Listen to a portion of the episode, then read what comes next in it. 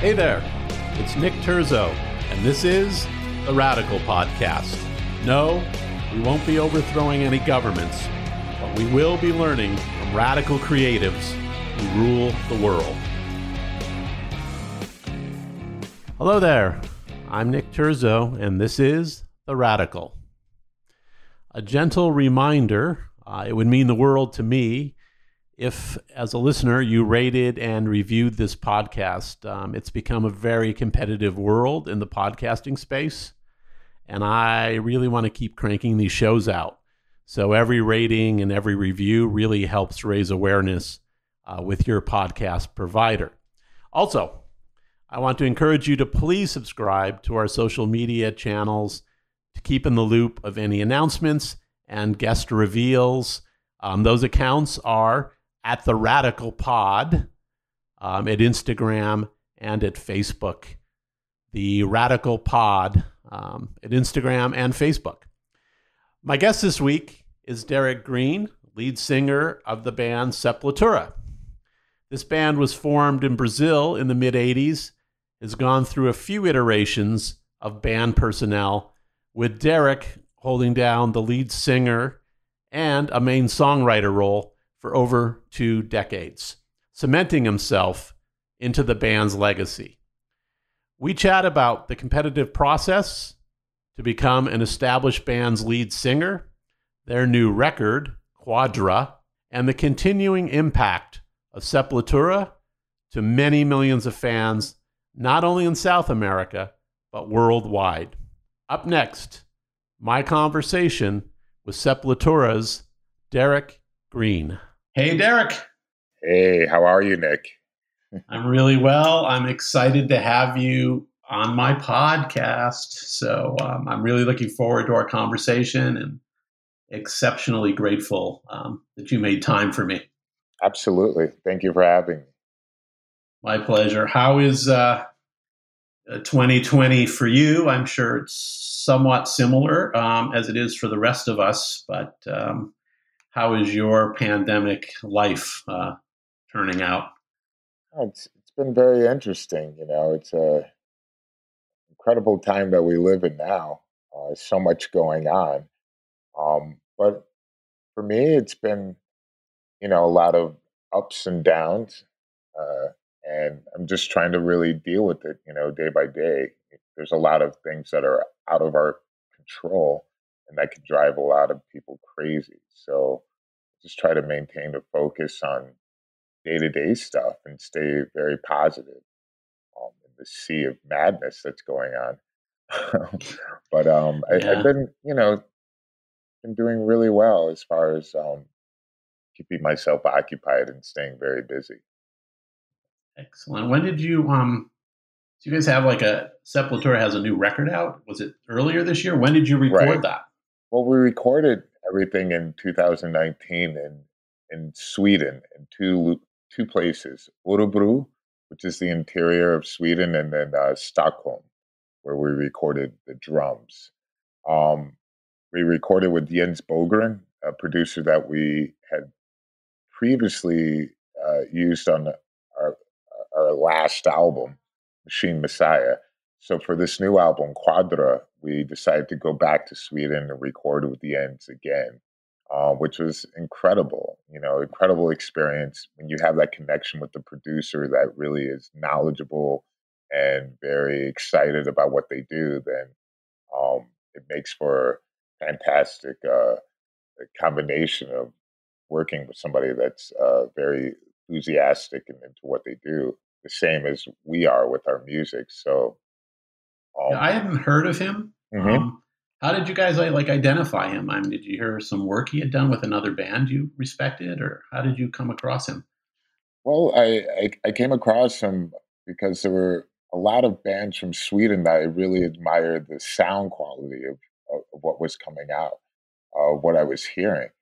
Um, and he had also worked on some other bands that I really enjoy, Opeth and uh, Kreator, and and so I felt that it would be great if Sepultura had this very clean sound as far as uh, the sound that I felt that he was getting, and it's very modern in a way where um, it's not like any other stuff that I've been hearing. So I felt that since we had radically different productions on other albums, I thought it would be great to have a producer that's bringing something very unique uh, to Sepultura.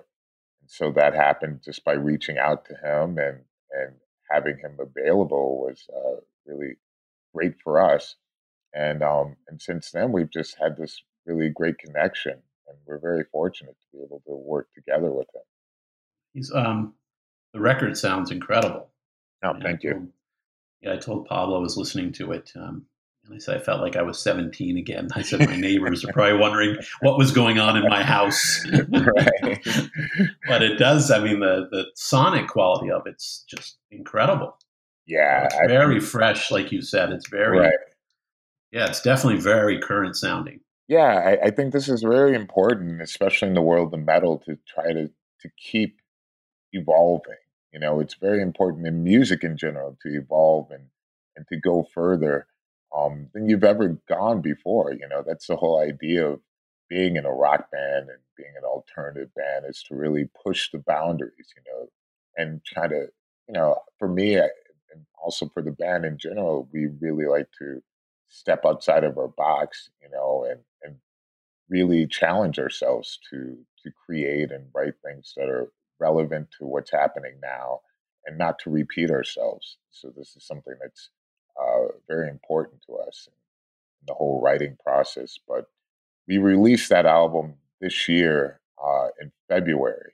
So we had an entire tour plan, a world tour actually, and touring the U.S. We were planning on hitting the road in mid March, right when the lockdown was oh, put into place. So that really killed um, that whole touring process of this new album, unfortunately. So we've had to um, push the shows until 2021, and we're still, you know, we rescheduled the tour for March in North America, but it's really hard to say what's going to happen uh, in 2021. I mean, it, things are looking very grim in the in the world of live music, unfortunately, because you don't really hear too much talked about that at all in the media about getting back to to something happening. So, um, you know, I just really keep my hopes up and, and try to figure out other things I can do in the meantime. What was that, um, Derrick? What was that tour like comprised of? Like this year, if it gone off, oh. was it festivals with yeah. your own touring and such? We had a tour planned uh, in, in North America with Sacred Reich, um, Crowbar, and this band Art Shock, a younger band. And we were going to do North America and then hit all the festivals in Europe because we had stayed away from the festivals in 2019 because we wanted to really um, focus on recording.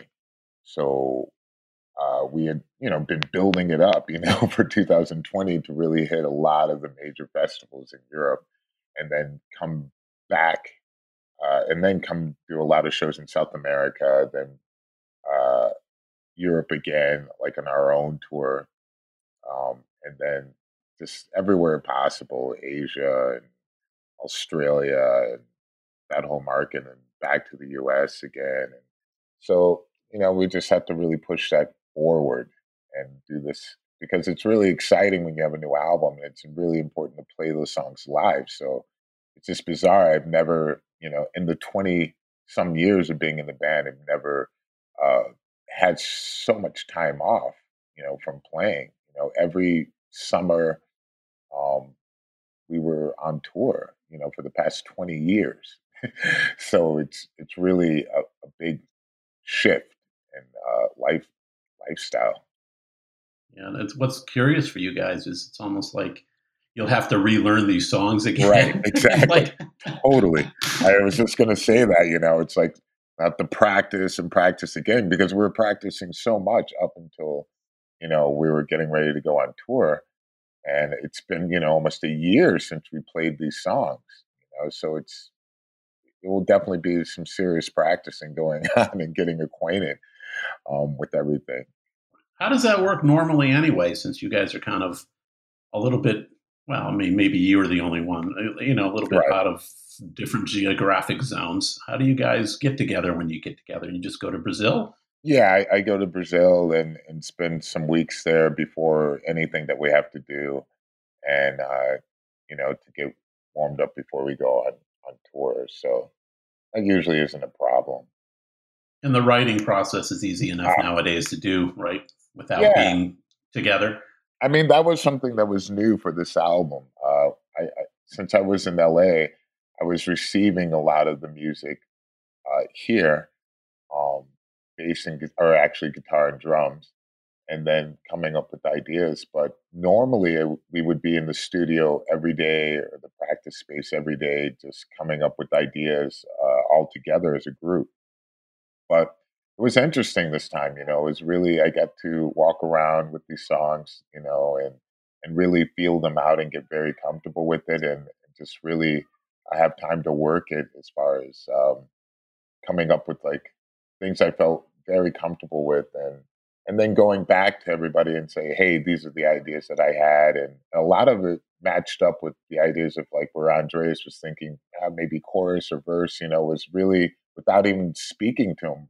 Um, it was just really a lot of things just matching up, um, which is really cool, you know, because there's so many years of playing together and writing music together.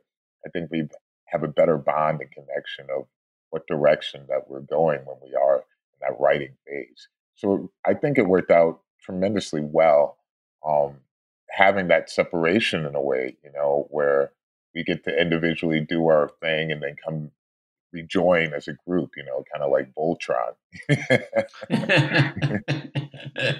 well, you've you've had a lot of Voltron during your uh, 23 years with this with the band, um, you know, and I'm kind of curious about that. You know, how you, I mean, is the current iteration of the band? How long has that been kind of intact now? So you guys are really in a groove together. Well, now we've been in this formation uh, for the past uh, three albums. So this has been the longest that we've, as far as with this, before uh, Iggor left. Um, this has been, you know, the tightest formation and the long, the longest that's been running. So with Jean Dolabella, we did two albums, and and so with Eloy now, this is the third, and you know, it feels fantastic. You know, we're doing. I, I think we've definitely evolved in so many ways having Eloy in the band um, he brought like a, a, whole different energy and light to the band. And um, so we're going through, you know, a whole different phase, I, I believe, with Sepultura, where we're really at the top of our game. That's fantastic after all these years. Yeah. You know, I mean, and for you, look, I mean, it's, and I've had some firsthand experience. You know, I was kind of involved with Alice in Chains' career. Um, you know when you have to do kind of a singer replacement it's a, yeah. you know it's a it's a it's a tough tough emotionally tough it's tough on every level. So it's interesting that you have been able to kind of fit in and remain and really define um, you know kind of you own it now um, but it's it had to be a very interesting start. Oh yeah i mean definitely. There's still you know it's it never really ends as far as uh, you know fighting and, and, and struggling you know uh, within a band and keeping it alive you know it's a lot of work and um, it's a lot of determination. You have to have very thick skin to really uh, keep going. And and i have to say you know in this heavy metal action fans are very loyal to things that they hear you know initially and what they get accustomed to and, and it's hard for them to to break away from that idea. Um, but we've been able to to fight through a lot of the challenges, and this has actually helped build our character and and made us stronger in so many ways.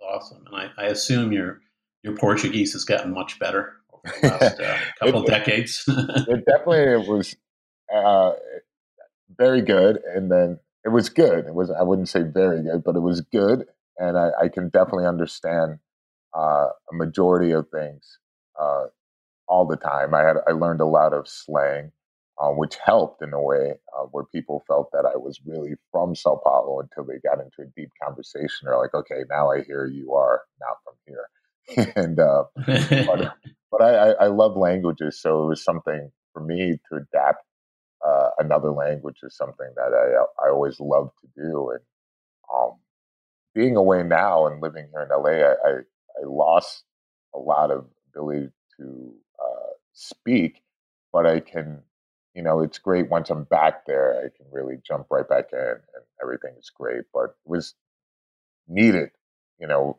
because I was living alone a lot of times when I was there and the other guys had their own lives going on, their families and everything. But I had to really uh, discover a lot of things for myself, which was okay. You know, I, I really, in my mind, I've always realized that I would probably live somewhere outside the U.S. and and for me, learning lo- another language is a necessity and, and a, pr- a, privilege and a pleasure. So um, it really has helped in so many ways. Um, understanding a lot of Spanish as well because there's a lot of similarities and they're both yes. Latin languages.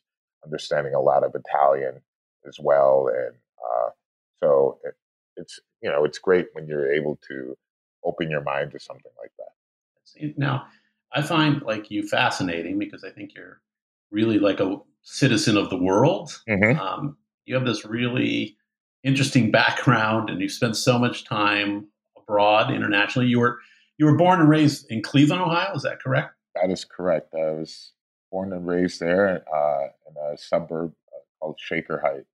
I know that. And are your family, are they still alive? Are they still there? Um, my parents have both passed away, but my siblings, my Sorry. brother, and oh, uh, thanks, and my siblings, they are alive and well, and they're living, uh, both older than I am, and they live in Seattle and in New York.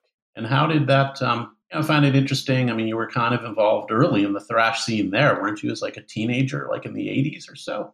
Yeah, absolutely. I, I really got introduced to going to shows at the age of 14, 15, when I started uh, witnessing what was actually happening in this underground scene that was going on in Cleveland. There were a lot of bands coming through that were on tour.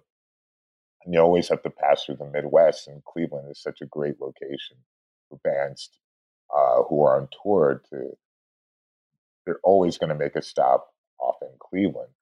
Um, so I got to see a lot of different shows, and what I really enjoyed about the scene, that underground hardcore punk scene, was that the diversity of people that were coming to shows, you know, from different suburbs or different uh, areas of Cleveland, uh, all uniting, all freaks united, you know, in a way, because you know, people were considering that style of music and people seeing those shows freaks.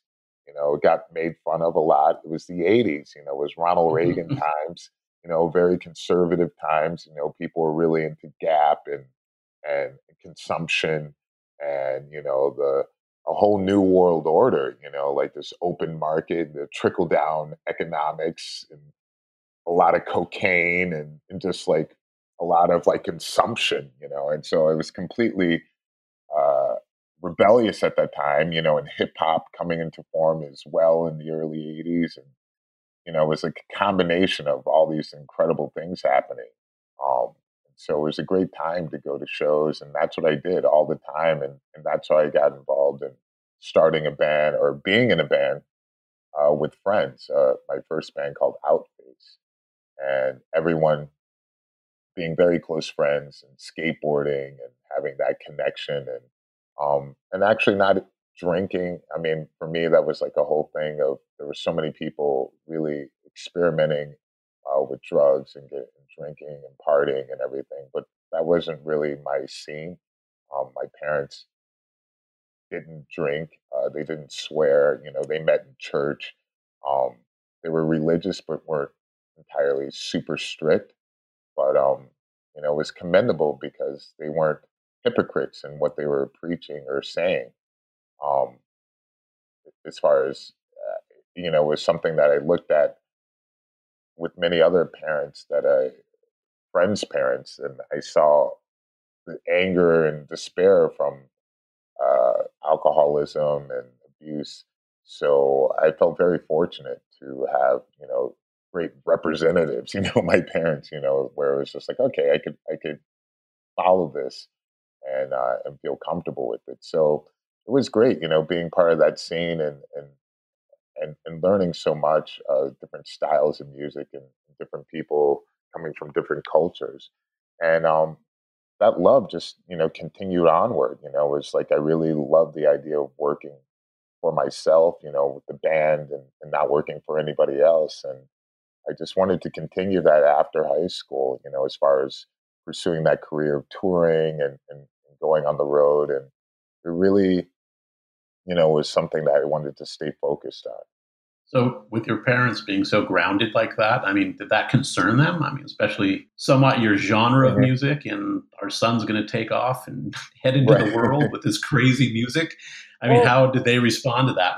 Well, that's a good question. Um, you know, they were definitely coming from radically different backgrounds. My my father grew up in the South, and my mother grew up in the North, so it was really divided that way because my father grew up um, where it was segregated. You know, segregation was still happening. And my mother and, and my father grew up on a farm, you know, with a lot of um, brothers and sisters, like nine. And my mother was coming from the north, and she, you know, graduated uh, from university and um, had one brother, you know, and it was com- radically different backgrounds, but they were able to connect on the level of religion, you know, sharing that in common. Um, but one thing that was fundamental is that my mother was a music teacher. So she had that understanding that I, I really had this love of music, whether she liked the style or not. Um, and another thing that was great was the fact that we were rehearsing at our at my house in my basement. So my parents really knew where I was um, and who I was hanging out with, you know, consistently. So um, that was something that was very positive and, and, and productive in a way, even though uh, she didn't really understand or my father didn't understand the style of music, but they were happy to see me um, pursuing something and, and with conviction, you know, and, and feeling uh, very proud of that. Yeah, did they have to wear earplugs then if you guys were yeah. down there making this type of noise? Absolutely, earplugs and you know set times, you know where they weren't there, or no, I'm just, yes, yeah, yeah, yeah, or, out, or outside doing like yard work or something. So, so what gets you out of Cleveland? You decide to go to New York City. I mean, what did uh, what drove you kind of into the world? Well, what what happened was that we had been pursuing all the promoters and giving them demo tapes and wanting to open up for all the major bands that were coming through. And we had done that for so many years where we were well recognized in Cleveland at that time. And uh, we had done everything that we could possibly do in that market. So my guitarist and I, uh, Charlie Garriga, um, we decided that we wanted to move to New York because we had so many friends that we made um, from when they were passing through from other bands, friends that we uh, had made from artists that had passed through Cleveland or opening up for certain bands, and they were all a lot of them were from New York. So we decided to that we would assemble the band and, and move to New York because the other two guys didn't want to go; they wanted to, to stay in Cleveland. And so Charlie and I moved to New York, and we felt that we could find other musicians to jam with and start a, a whole new band. That's what we did. How long? How long were you kind of in the New York zone? Okay. So we moved around early '90s, and uh, we we ended up finding other musicians to jam with, and that didn't last too long because my guitarist and the drummer that we have, my guitarist friend Charlie, who I moved with with, um, to New York, he decided to join another band um, along with the drummer that we were jamming with.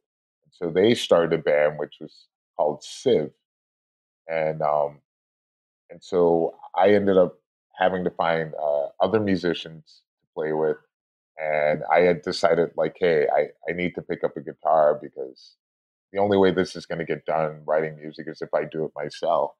So that was like a very difficult pursuit to do. You know, a lot of it by myself, buying a four track and, and just really staying focused with uh, wanting to make something happen and finding a whole new band is really uh, a lot of work. You know, it's very, you know, to really find somebody, you know, people who are feeling the same way that you are. And it was it was difficult, you know, because I I was used to being around people that I was friends with, you know, and then joining and then having a band. Um, so um, I was just really working hard to do that and, and stay uh, very aware of uh, of people that might have the same vision. And did were you trying? You know, was the goal um, to play the label game and get a record contract, or is that really not? Wasn't that uh, valued? No, it was definitely valued then. You know, that was still like how a lot of bands uh, were able to to continue was having a label. Um, I think you know, for us, it was the goal was really to play out as much as possible, play as many shows. So I started this band called Alpha Jerk, and we were able to do a lot of shows in the area of New York. Not a, a lot, but as as much as we could, um, which was very difficult.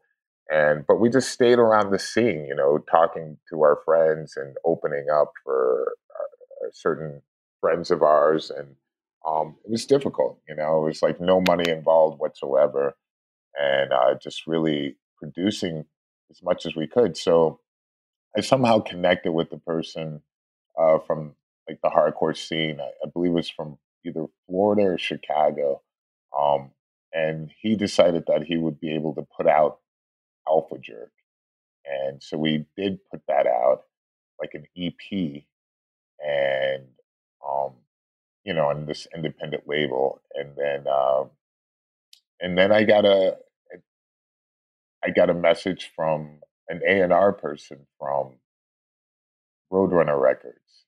His name was Mike Gitter. Yeah, I know and Mike. Had, and so Mike had just started working at Roadrunner Records, and he came to me because he had heard Outface, my previous band from Cleveland. He had heard uh, Alpha Jerk, the new band I was doing. So he kind of knew my background. And he suggested that I try out for Sepultura because their singer had left. And so I had no idea that um, the singer had left. I wasn't a huge fan of Sepultura. I was a fan of the music, but I wasn't fanatical. Um, I didn't know, you know, the, the, members of the band or anything like that, but I actually had a few uh, albums. I had a rise in AD, which I enjoyed very much. And um, so he suggested that I try out. Um, they had one song going around uh, with no vocals on it, and whoever wanted to try out would have to put down, lay down vocal tracks and lyrics um, to that instrumental song that they had.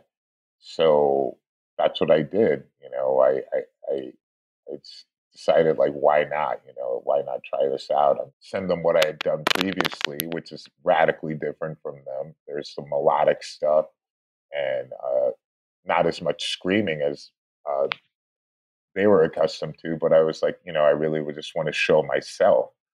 So uh, I did the demo and I sent them what I had, uh, my previous work, and waited to hear back from them. And uh, how that, long did that? How long did that take? um, actually, it was like about a month later. I, I heard back from them. Um, just I was getting ready to go to work. I was working security at this bar across the street from where I lived, and uh, I got a call from them and saying like they wanted me to come down to Brazil to meet and to do an audition.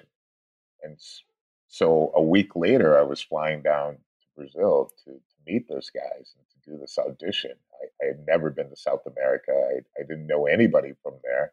Um, I'd never heard Portuguese spoken. I, I probably heard it, but never knew that it was Portuguese. Right. And, um, and so I, I, I, didn't know anything. You know, I, I, had to. I went to the library to get out a few books about Brazil because there was no internet at the time. So I had my library card and went off. You know, it was that long ago. you know, and, and so uh, I flew down to Brazil and, and met the guys. And for two weeks, that was the, entire trip. Um, so the first week, I met everybody and their family. You know, and so it was really um, amazing how open everyone was and how friendly everyone was. And I got to meet everyone and do a lot of went to a lot of different events that they took me to, like football games and to the beach and to um, certain shows, and it was it was incredible. You know, I, I really had this connection immediately um, from being there over a week. And then the next week, we decided to go in the studio and, and they started jamming, you know, these new ideas that they have. And, and that was really nerve wracking because I got to feel, you know, the music in front of me and the, the entire power of that band. You know, it's like, wow, this is really intense. You know, I was like, what am I getting into? Like, oh my God, you know, like, you know, it's like, oh my God, you know, these guys are incredible. And so, you know, they would play these new songs and they're like, okay, now you make up something, you know, on the spot immediately. So that was a little bit weird for the first few days. And the rehearsals were really bad, I have to say, for me. I was just not feeling uh, comfortable. And so I, I came back like, there was like a weekend or something. So I came back after the weekend speaking with Paulo, the bass player, and he was just like, "Man, you just gotta really let go. This is your your chance. You know, don't hold back. Uh, just let it out. You know." And so we came back to the studio and we just started to uh, to jam uh, a song, a cover song. We were like, "Oh, let's do a cover of Bad Brains." You guys like Bad Brains? Are like, "Yeah." They they were really into it. So we did this Bad Brain song, and then after that, just things started to really flow as far as uh, me opening up and becoming a lot more comfortable with um, jamming together with them. And so then I came back to New York after that my time there, and about a month later, I got a call from them asking me if I wanted to come back to Brazil and to start working on a new album. Nice. You did it. Yeah, I did, but I was that a hard decision. Was that a no? Was that a no brainer for you, or did you have to put some thought into that? Like, oh, this is pretty I, I foreign for me. I mean, I, I really didn't have to put too much thought into it because it was something I've been working towards my whole life, as far as wanting to play with people who are very professional and having that chance to play on a, a large um, stage and, and in front of a lot of people.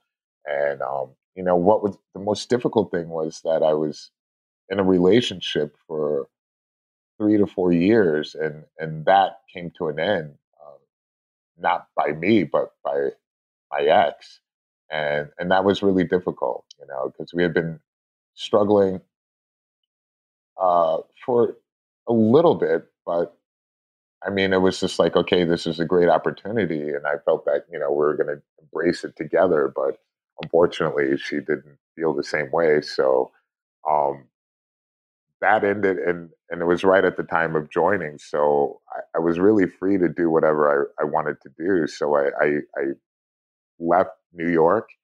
Um, we did a promotional tour of the world, and while we were in Amsterdam, uh, I, I, really fell in love with that that country, that city. Um, the Netherlands. And so I had an opportunity to to live there. And so I lived there for two years in Amsterdam.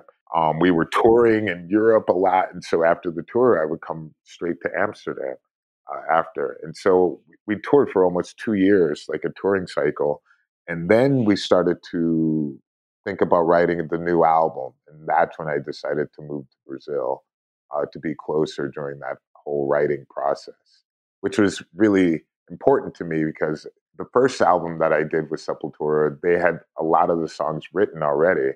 Um, so I wanted to be a part of that writing process, you know, at the very beginning. And they wanted me to be a part of it as well. So I moved to Brazil, uh, 2000, I believe it was, and and I lived in Sao Paulo uh, for over 20 years. Our, our most that's incredible. I've never been still, and it's been so high on my bucket list that I just never I can never never get the stamina for the whatever 11 hour flight or whatever it is to get oh yeah. there, so. But I mean it's it's I mean they have straight flights you know from like LA to Sao Paulo now and and those are you know I, I got so used to it that it really that's you know nothing you know. Once you're there it's just the most magical place you know incredible people and um, they really do like foreigners there and they really take care of you. And um, it's one of the friendliest countries I've ever been to, you know, honestly. It's like genuine friendliness. So, um, you know, I really miss it when I'm not there. I, I truly, it truly has become a home to me. You know, it's like the culture, the people. You know, I feel that I'm, you know, part Brazilian from being there for so long and and having such a love for for everything. You know, so many things that come out of Brazil and, and that are in Brazil. So, um, became like a big, almost a big responsibility to be a representative, you know, of Brazil because that, you know, that's how a lot of people see the band. You know, like people are very um, protective of Brazilian culture and and uh, they're very proud of the history of Sepultura. So I really try to maintain that um, degree of respect, you know, for the history and for everything that we do in the future. Right. And do they, um, you know, for my people, folks listening, um, you know, they may not be Sepultura fans. I mm-hmm. mean, the size of this band globally. I mean, what yeah. are the like the impact on a global basis, not just being a South right. American band? That's I mean, a good what question. Are like, what are the like larger markets that are I think people be fascinated by?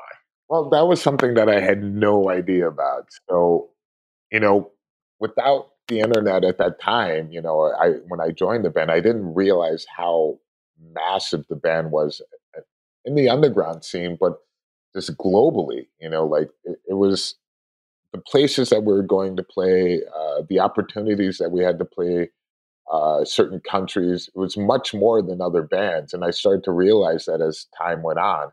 Um, for some reason, and I think some of the many reasons actually uh, were the fact that the band was coming from South America.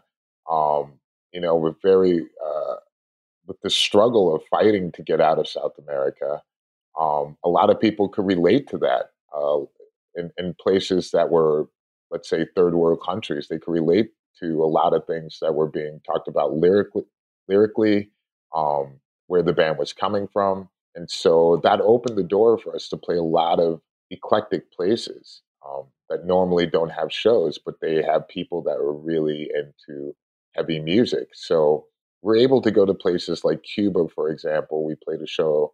Um, we were one of the first metal bands to ever play in Cuba. Um, but there's that connection that the Cuban government have with Brazilian government, which is pretty good.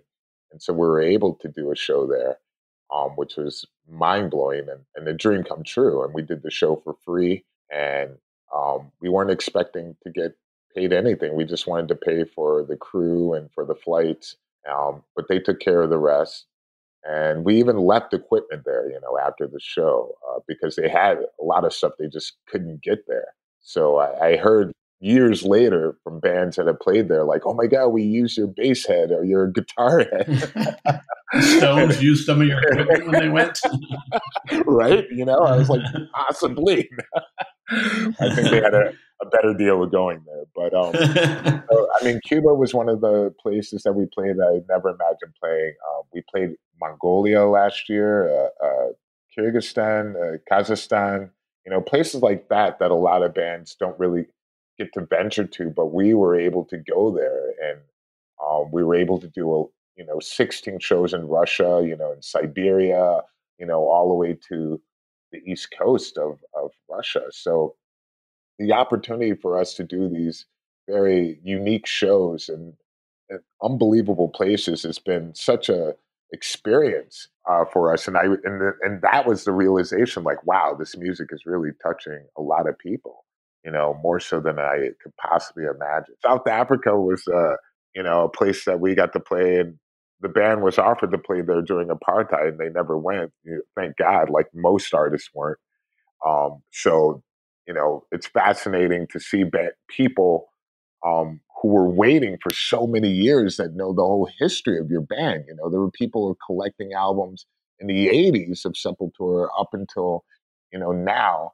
And of course, you know, with metalheads and people into rock and heavy music, they have this this love that, you know, starts at a very young age and continues onward. And and a lot of these places, they had the same love. You know, you, we went to India and there were people, you know, like Iron Maiden shirts, you know, it's just like metalheads are primarily the same everywhere around the world, you know. So it was really um, interesting to see that and, you know, and, and the love, the same love that they have you know, in the States or or in Europe. You know, it, it exists all in these exotic and wonderful places.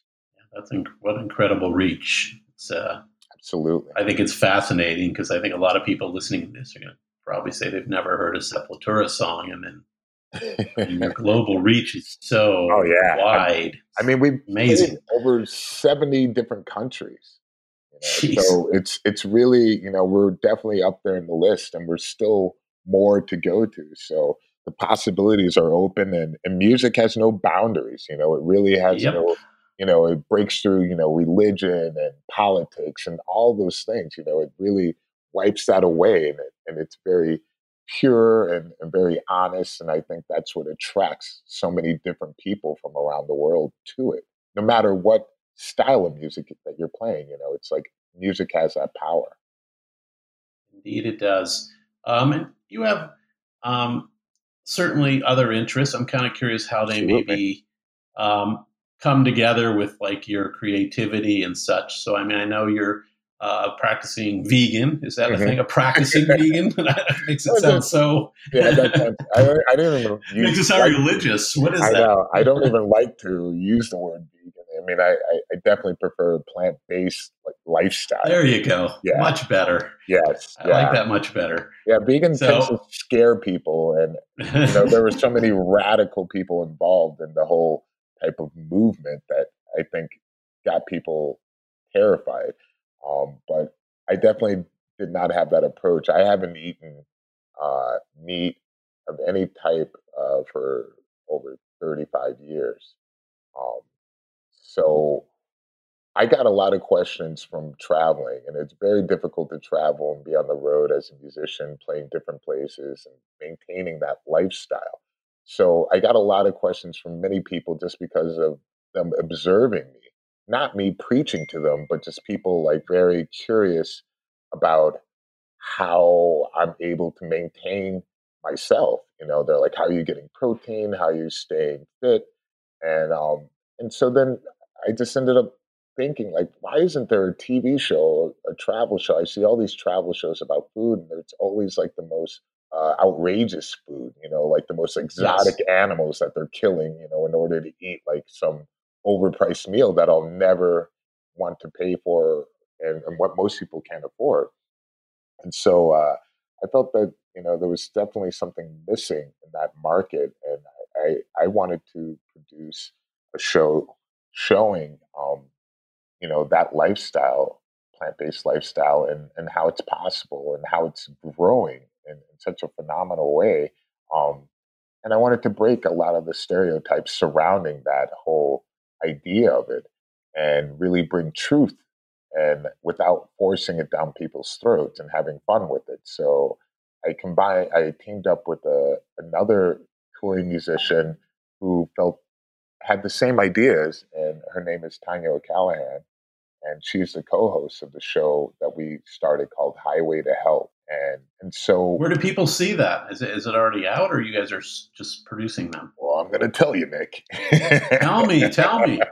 Um, we are at, right now in the process where we have eight episodes filmed already before the pandemic hit, and we're in the process of getting those sold. We're combining with an, a, group, um, with a company that's going to help in selling this to a network. So very soon we're trying to get this out there by fall. We're not sure which network that we're going to go with, um, but very soon we're, we're, we're literally like in that process now um, of of, of searching. What's the title of it again? That's awesome. Highway to Health.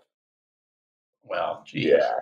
So great title. oh, yeah, and and we're on you know social media so people can see the trailer there. Highway to okay. Health uh, on YouTube and on Instagram. And we, you know, the first we have, uh, you know, we were able to go to places showing our, you know, where we came from. So we're able to go to um, my hometown in Cleveland. We're able to go to Tanya's hometown in Mullingar in Ireland um, to show our background and how we got involved. And then we were able to go to some really crazy places, you know, uh, as far as like we went to Mexico and we're on um, we were filming Sea Shepherd, uh, organization that's out to protect the oceans and, and wildlife. Um, we were able to go on a cruise with Kiss, the Kiss cruise that Tanya was playing on, because Tanya actually plays with Steven Adler, the ex drummer from Guns N' Roses. And so she was performing on this Kiss cruise that was out in the Caribbean. So we went on that. Um, we were able to film. Were you cutting nets there on the Kiss cruise? I mean, kind of cutting nets on the Kiss cruise. We were at, we went on missions cutting nets to Sea Shepherd, but in Kiss cruise we were uh, rocking out. okay, but it, but that was a good title. Oh yeah, definitely. But it was a lot of adventure, a lot of a lot of fun, and you'll see that you know not all the guests are are vegan on the show because the idea is to really reach out to people who aren't plant based you know, really to get them uh, interested in what's going on and the movements that's going on and how easy it is to really transform maybe one day or two days in a week where you're not consuming an animal. So um, it's it's really you know what's I don't mean to interrupt, but no, no, like what really what has sparked like your environmental activism in your life? Like what what really teed that up for you? I guess the fact that there were a few things. You know, one thing it was like, where am I putting my money? You know, a lot of times people don't think about what are they buying and what are they supporting. You know, so there are certain companies that I really despise. And those companies are companies that aren't transparent with what they're producing. So why would you want to give your money to a company that's not being transparent or honest with you and they're hiding something? A lot of these companies that are producing meat and all these things are consistently spending a lot of money to hide the fact of the product that they're making. This is something that I don't want to put my money towards and want to be involved in. So it's obviously bad if they're doing that and they're spending so much money in doing that because if people knew the truth then they wouldn't buy that product. Um, that's a main reason. Another one was the fact that it was unnecessary. There were a lot of things I was buying and consuming that I honestly don't need. It was really kind of something that went from a cycle, you know, something that you see over and over again, like being advertised to you, you know, like this propaganda is extremely powerful. And a lot of times, like, why am I getting this? And it's like, you don't even, a lot of times people don't even know why. You know, it's a time of where people don't have explanations for the actions that they're doing. You know, you ask people like, why are you left? Why are you right? You know, and a lot of times, why are you with this topic? Why do you believe in this person? It's like, they don't even know. and I had to question myself. I was like, I don't know why. You know, it was really ridiculous when I was thinking like all this time, like I need, I thought I needed meat for for muscles or protein. You know, people like, how are you getting your protein? I was like, well, how much protein do you need in a day? Do you can you regulate that? You know, while eating meat? And most of the time, people have no clue. You know, so that was another reason. On the fact that I love animals, you know, like I, I truly love them, and I, I just didn't want to be super hypocritical. It's like I love them. Why am I eating them?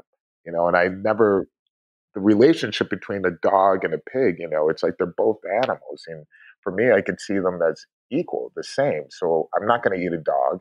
And, and I, I felt the same. Like I didn't want to eat a pig because I don't need to, you know, and, and I live in a city where there's a lot of options that are out there. And once I started to discover all the different options and the lifestyle that exists surrounding that, um, I stopped using leather and those products because those companies, again, are just not at your best interest. They're not at anybody's best interest, and they're actually the biggest destroyers of the world itself. So that was another thing the pollution surrounding those companies that they're doing, and the fact that they just don't give a damn about this planet, about us, and why, you know, I was just like, ah, oh, you know, was aggravated with that. So I, you know, these, you know, there's like a list of many things, and health wise too. I looked at people, what they're eating. A lot of diseases and things that are happening now are due to the fact of what people are eating. You know, the processed food. You know, you look at America. It's and I've lived outside of America, so I can really take a good look at it. You know, 20 years of being outside and see the radical changes that have happened as far as a result of people's diet you know, a lot of problems that exist as far as heart disease, diabetes, overweight, you know, and it's growing so rapidly here where you have over 50% of Americans that are overweight and unhealthy. And a lot of them now are dying badly here because of corona, because of these pre existing conditions. So this is all related to what we're eating, what we're putting in our body, where we're putting our money. You know, so the list goes on. You know, it's just like you know, I, just decided that I really needed this change, and it's done wonders for me. Um, uh, and on so many levels. Well, I have enormous respect for you because I, I sense you're a man of action and not just words, and you know I think that's really meaningful right now. And absolutely, you know, you know I think by example is the best way to to to make a point. You know, like I, I felt that the whole like bashing people and being very in their face, you know, is not a good approach. Like I would turn me off and turn me away from anything, but I truly admire people where I see them, you know, what they're talking about, putting those words into action. Well, let's um. I know you have to go. I'm going to wrap yeah. this up. Um, right. One last question, though. I just want to see: is there anything great you're listening to right now? And we'll wrap up on that. So.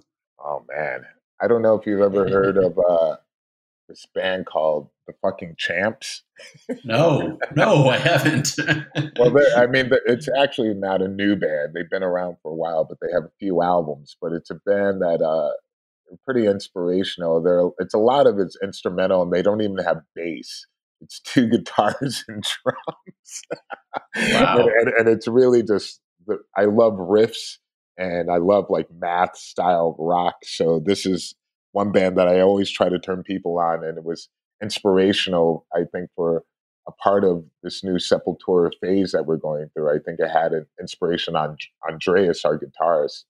Um, but it's a great band, you know. They're I think they're underrated, but I will find them. I it's a great them. name, you know. You can't the fucking champ. you won't forget it. Yeah. well, listen. Thank you for doing the show. Everyone that's listening, Quadra is the new record. It's amazing. It's built in a few different sections, and it sounds remarkable. So please go and stream this, and hopefully next year you'll be able to see the band live. Um, Derrick, thanks for all you do, and um, I hope I can have you back sometime because I think there's a lot more to cover. Awesome, Nick. Thank you so much for having me. I appreciate it. Yes, sir. Stay healthy. All right, you too, man. All right, see you there. Well, that's our show this week. I hope you enjoyed it and maybe even learned a little something. To follow what's going on with this podcast, you can go to theradicalpod.com um, theradicalpod.com. You'll find show notes and past episodes, and uh, even a little swag there if you want a t shirt or a hat. Also, I would be honored if you'd subscribe at Apple or Spotify or wherever you get your podcasts. Till next week.